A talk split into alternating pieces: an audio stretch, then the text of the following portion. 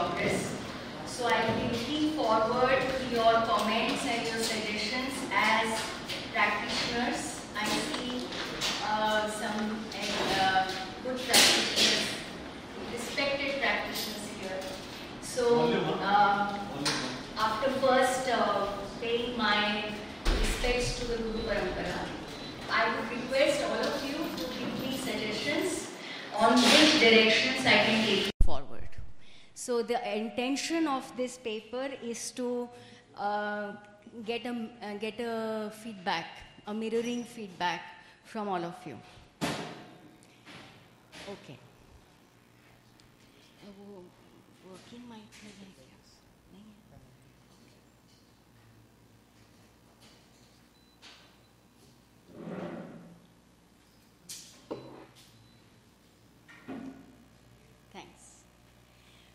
Uh, so as I said that this particular research I have been trying to do as a psychologist from a psychological lens and I have been trying to read texts in Sanskrit, different texts in Sanskrit and I have been trying to make sense of it uh, in a psychological sense.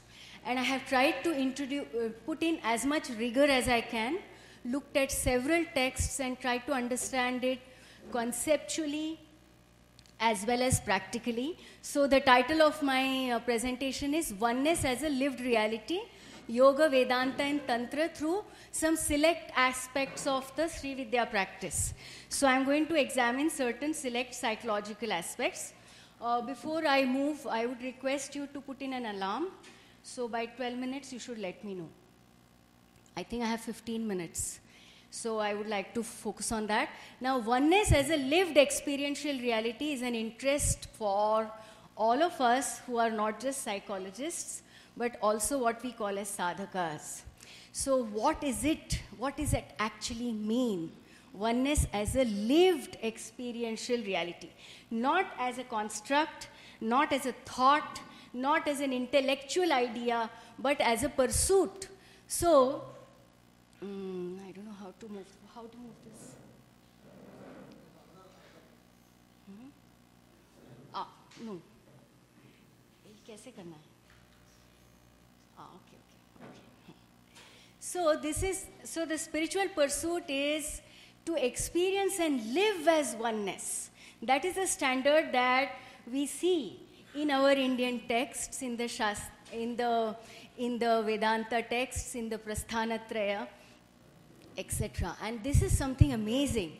To understand what is oneness, I have just taken a easiest definition which I find and also that which goes with this idea of oneness as a lived reality, not as an intellectual construct, is what we see in Bhagavad Gita chapter 9, shlok 4 and 5, which says, Maya tatam idam sarvam jagadav avyaktamurtina matsthani sarvabhutani na chaham teshvavasthita.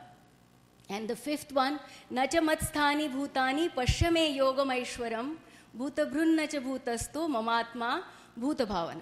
So I have rendered into four sentences which we studied uh, in Bhagavad Gita. Self in all beings, all beings manifesting in self, self does not identify in beings, and no beings exist in self.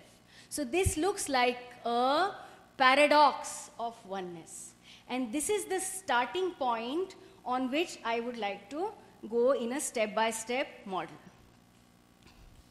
Okay, so there are two points which will then elaborate into the next 10 minutes. The first point is after reading all the separate traditions and reading all the texts, it appears that historically also that a coherence and integration of these systems was undertaken from 11th century onwards up till early 18th century in the life of Bhaskar Rai Makhin, who was an expert and authority on Shakta Advaita. Hmm? So you see that this process started from 11th century onwards in these three systems of Yoga, Advaita Vedanta, and Tantra. How? We have very good respected scholars here. I would like that they give feedback to me in the end. The second point is this integrative framework of these three is expressed in the practice of right hand tantra called Samaya, and I will look at just one aspect of that from a psychological lens. Some very few books have been written on the right hand tantra, and they have not looked at the psychological aspects of it, which I will try to identify. So, what is it? So, we have uh, the first connection that we see is in this integrative framework is this first step between yoga and Vedanta. What is the connection between yoga and Vedanta?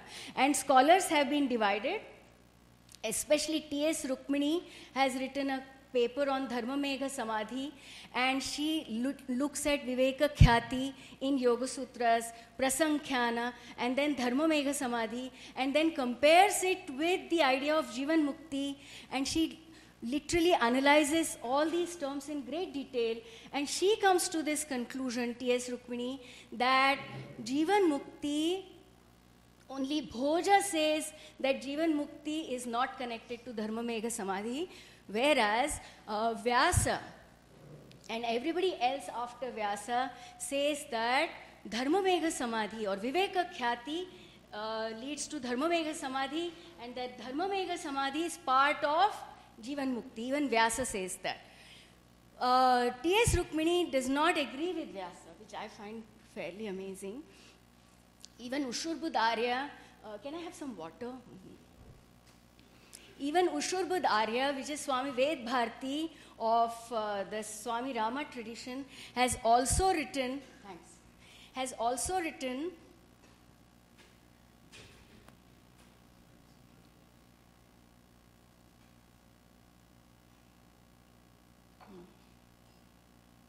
So even Swami Ved Bharti or Usharbudh Arya has also written, and T.S. Rukmini mentions that, but she does not agree with it. In fact, she identifies Bhoj as one person who comments on Patanjali Yoga Sutra and does not mention that the Dharma Megha Samadhi is part of Jivan Mukti.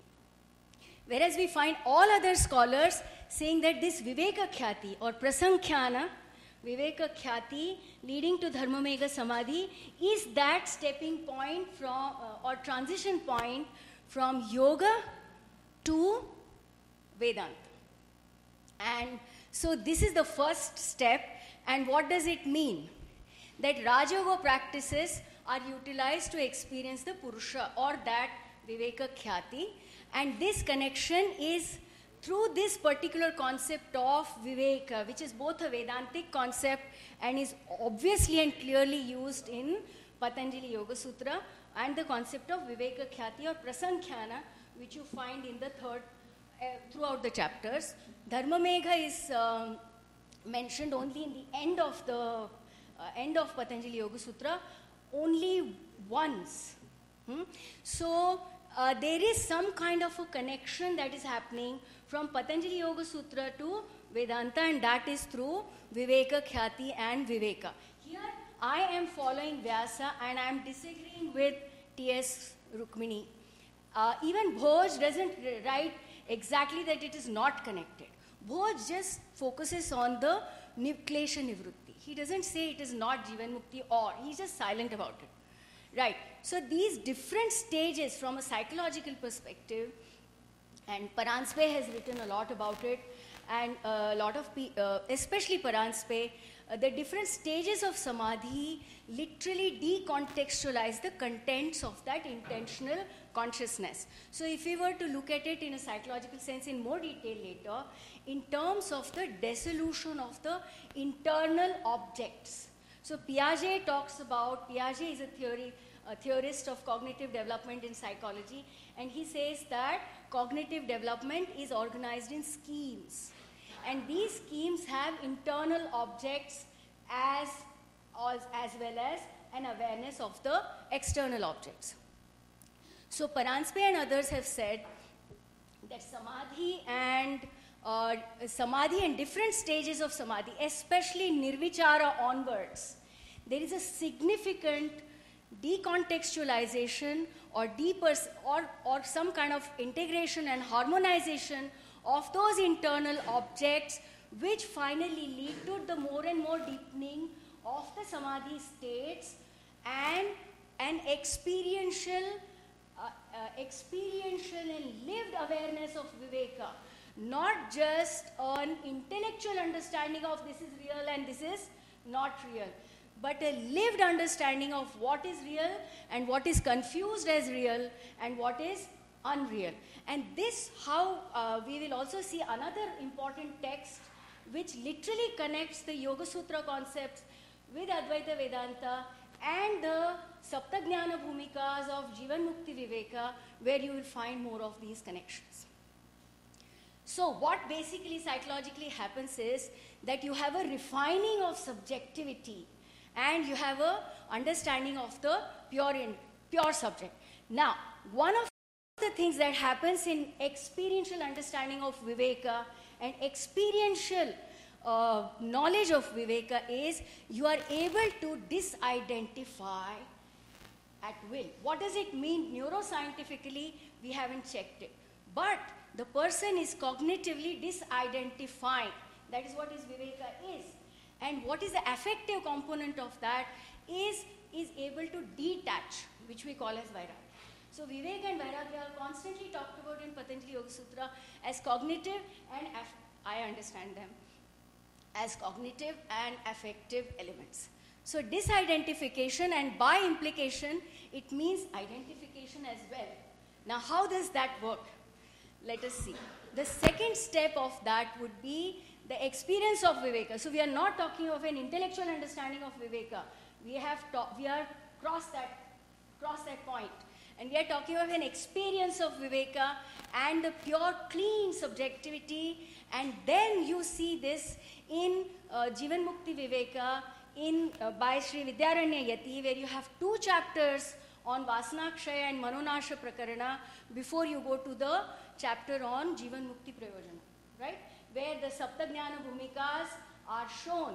And you have these three stages from Sattvapatti to Asamsakti to Padartha Bhavini, where you have, where, you are, where Vidyaranya clearly calls um, Asamsakti and Padartha Bhavini as stages of Jivan Mukti.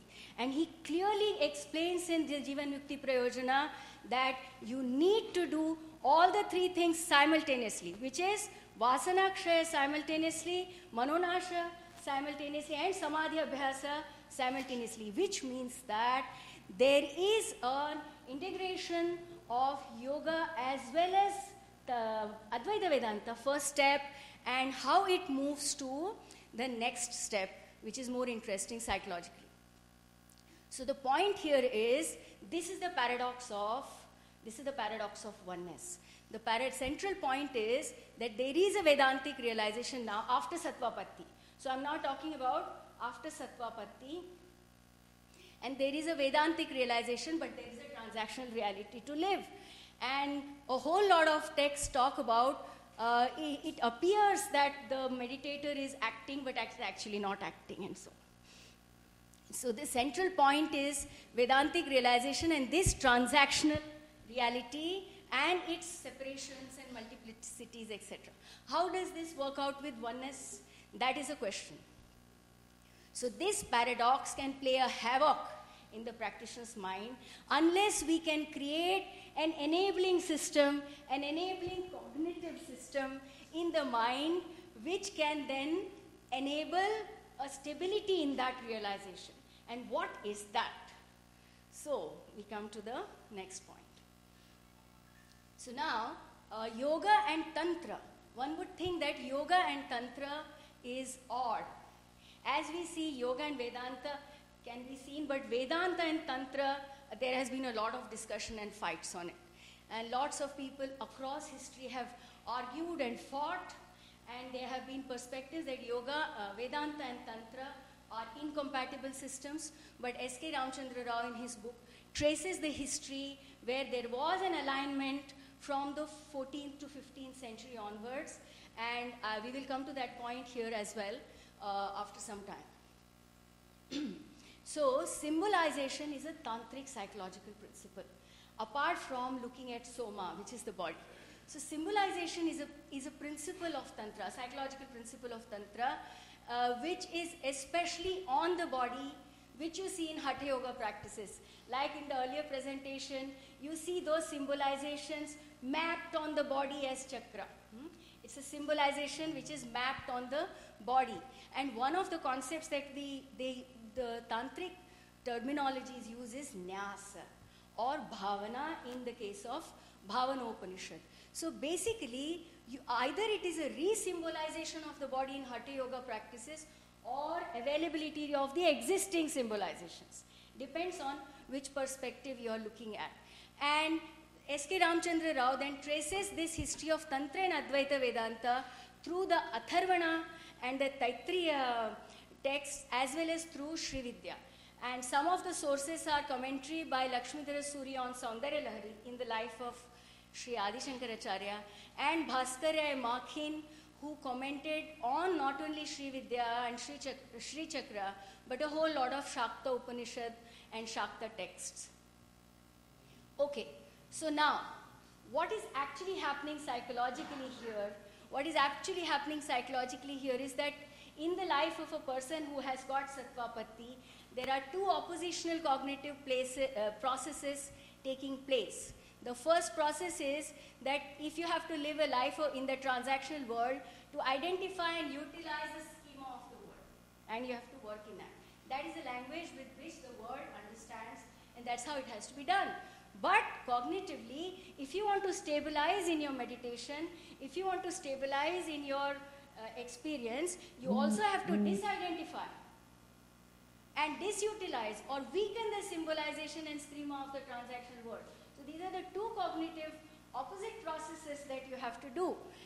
The solution to resolve this is found in one aspect, in, in, at least in this particular aspect, is to re-schematize and re-symbolize the world of internal and external objects through the use of a tantra, yantra.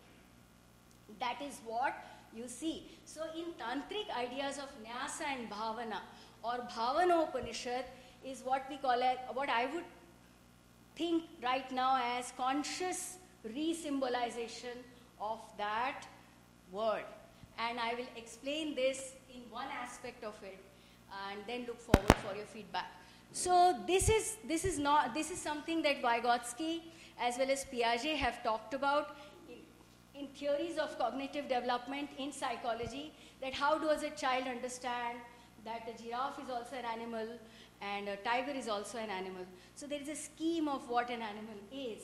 And more and more ideas are assimilated in those schemes of what an animal is. So the first time the child goes to the zoo, the child may be having an idea that only dog is an animal because that's the ch- animal that the, uh, that the child has looked at. But when the child will go to the zoo, the child will see a hippopotamus and a rhinoceros and an elephant and so on and so forth. So that scheme of what an animal is is expanded, assimilated, and that's how the scheme works.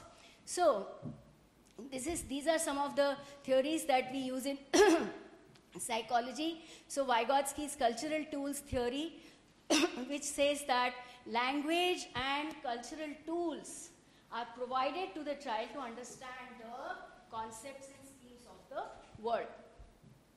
This is something that we can utilize here. Then some of the concepts in Piaget uh, of uh, theory of cognitive development is object permanence and schemes which I talked about. Object permanence is, uh, it's a very important concept in psychology.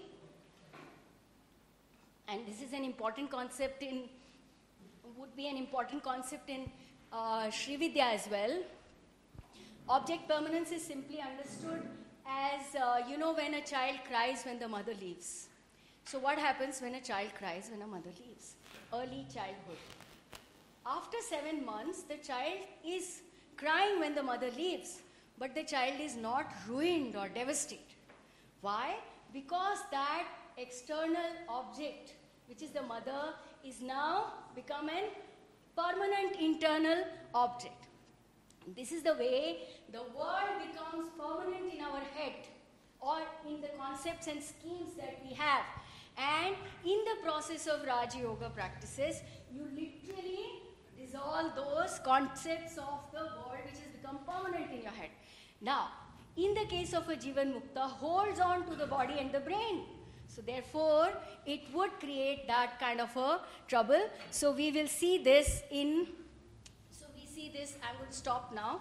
We will see this text that show these interlinkages. Yoga and Advaita Vedanta, Nagoji Bhatta, Sri Vidyaranya Yati, Adi Shankara's commentary on Aparokshanubhuti, then step two, Advaita Vedanta and Tantra, Saundarya Lahari and its commentary by Lakshmidhara, and later commentaries by Bhaskar Raya, which I see here. Third is Yoga and Tantra. Uh, Swatmarama himself was supposed to be a Nath, and Nath, Nath tradition is the one that has utilized symbolization on the body, on the body. Hmm? Right. So basically, the psychological principle that comes out of Srividya is re-symbolizing and restructuring the mind consciously and through the method of the tantra. So uh, through the method of the yantra. So I'm just going to take one particular aspect of yantra, which is the outer bhupura, which is the gate, four gates of uh, exchange. And I'm not getting into inside the circle because it's a secret and there's no point talking about it anyway. Hmm? So the point here is this that we all learn Srividya and Srividya is in great practice, etc. The, the point that I'm trying to make here is unless you do not have a complete disidentification with the existing concepts, your scheme of Srividya is just going to add to another set of schemes. Right? It's not going to help you in your advanced meditation states. Just like there is a scheme of this world, there is another assimilated scheme of Srividya. Srividya is useful if you have completely cleaned up your internal objects first and detached from them, and then you are reconceptualizing it. Then it is useful, is what uh, I would say. So, Viveka Khyati is the basic step of stability of this Bhupura. Bhupura means the world of uh, earthly world, uh, etc. So this is the tan- so what is how one principle that I would like to mention and then stop is in this one chakra or in this one bhupura is this psychological principle of creating equivalences. I'm stopping at this creating equivalences between different symbols. So what happens in bhupura is that at the first level if you can see is directions Directions are sensory motor realities, right? On these directions, you are putting the symbolization of amnayas. What are amnayas? The experiential no, uh, gateways of knowledge and learning, which means Purvamnaya, Paschimamnaya, Dakshinamnaya, etc. On this, you are putting the symbolization of yogas.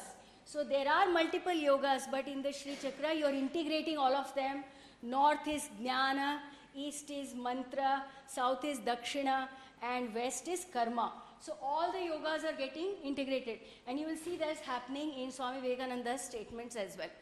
And so on and on till you even have the symbolization of rasa as an approach. And this symbolization is just one aspect, and it uses the psychological principle of equivalence literally finding an object, external object outside and creating a conscious equivalence symbolization to an internal object inside. And therefore, it helps in the life of an advanced meditator. Thank you very much.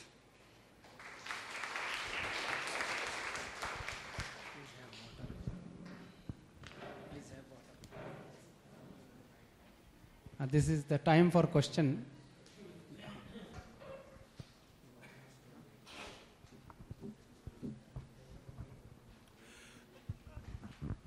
Have mentioned that uh, Manonasa,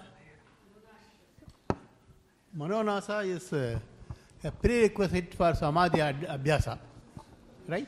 Yeah. Vasanakshaya and Manonasa. Vasanakshaya and Manonasa are prerequisite for Samadhi Abhyasa. Uh, they have to be parallel with Samadhi No, the point is, if you already achieved Manonasa and Vasanakshaya, there's no need for any abhyasa. The, it is something, the avarana gets removed. What is already there shines forth. Right. There need not be any abhyasa thereafter when manonasa uh, is achieved. Right. I will answer all the questions related to this in one shot. Do you want me to answer this now? Huh? Okay. Yes, yes, please. Thank you, madam, for your excellent presentation. It's really inspiring. And few observations. Yes. As you said, uh, it's actually the Dharma Megha Samadhi. Hmm. So there, as you have uh, mentioned in your speech, it is in the Bhashya also it is very explicitly mentioned that there is Jivan Mukta Avastha. Yeah, Vya- Vyasa says. Because it, it follows the Sankhya, where it is said Tishtati Dhruta Sharira, Chakrabhramiva Dhruta Sharira. So it is accepted there and in, in this also. And Tasya Saptadha Pranta Bhumi Prajna. Yes, yes. So if you connect that sutra, so Yeah. the Jivan Mukta state can be easily understood. Correct. And the Krutartham Prati Nashtam api Anashtam, tad anya sadharanatva, this sutra also. Yes. So it says Kritartham Prati Nashtam. Kritartha kaha jagat pashyati. So it is in the Bhashya. So Kritarthata, even in the Advaita, Yes. once Kritartha, Yes, yes. see, Yeah. to a Kritartha there is no jagat. And Yoga Sutra also says that. Correct. Anyam Prati, that means Akritartha. So Akritartha is in the, uh, under the spell of Avidya only. So he can see the jagat. So that's why it comes very close and beautifully explained. Yeah. See, yoga, the ultimate end of yoga is Advaita only. Yeah, correct. Yeah. I agree with you. And uh, they, they accept Dvaita for their practical purposes. Thank, Thank you. you ma'am. very much. So uh, I will answer your question offline, I think, because there's a new, the next presentation is going to come, but I can answer your question offline. Madam, Yes. did you go through the original commentary by Bhaskara Raya on any Tantrika texts? Yes, I have gone through it. Huh? Yes. So, do On do Bhavana Upanishad or uh, Parashurama Ka- Kalpasutram, there are many. I have done, Okay. yes, I have read Bhavana Upanishad. Because he quotes from Panini, quotes from Pauramamansa, Vedanta, etc. yeah, etc. yeah, he, yes. And there are a number of missouts uh, as far Missouts. as the interpretations he offered are concerned. Huh. With many of the interpretations, we cannot agree because whatever Sutra or Vartika, whatever he takes up, he huh. comments uh, in a way. I mean, That that his is premise. that is useful for because if you say Advaita and uh, Sri Vidya, Huh. many people said. And Advaita Upasana is discussed in third adhyaya, fourth adhyaya, something like that in Sutra Bhashya also. But this kind of uh, Sri Vidya, etc., even an iota of uh, any seed is not seen there as far as uh, my knowledge is concerned. And in Bhaskara's commentaries, Huh. it is very difficult to accept certain interpretations. That's All the- Thank you. I will relook at it. So, uh, uh, y- y- she's going to answer very briefly to all the questions immediately, or I will. yeah, Y- you're going to answer. Uh, concluded. Shall we move to the next paper? Yeah. I will okay. do it. Okay. Not a problem. Okay. Thank you. Thank you very much, ma'am.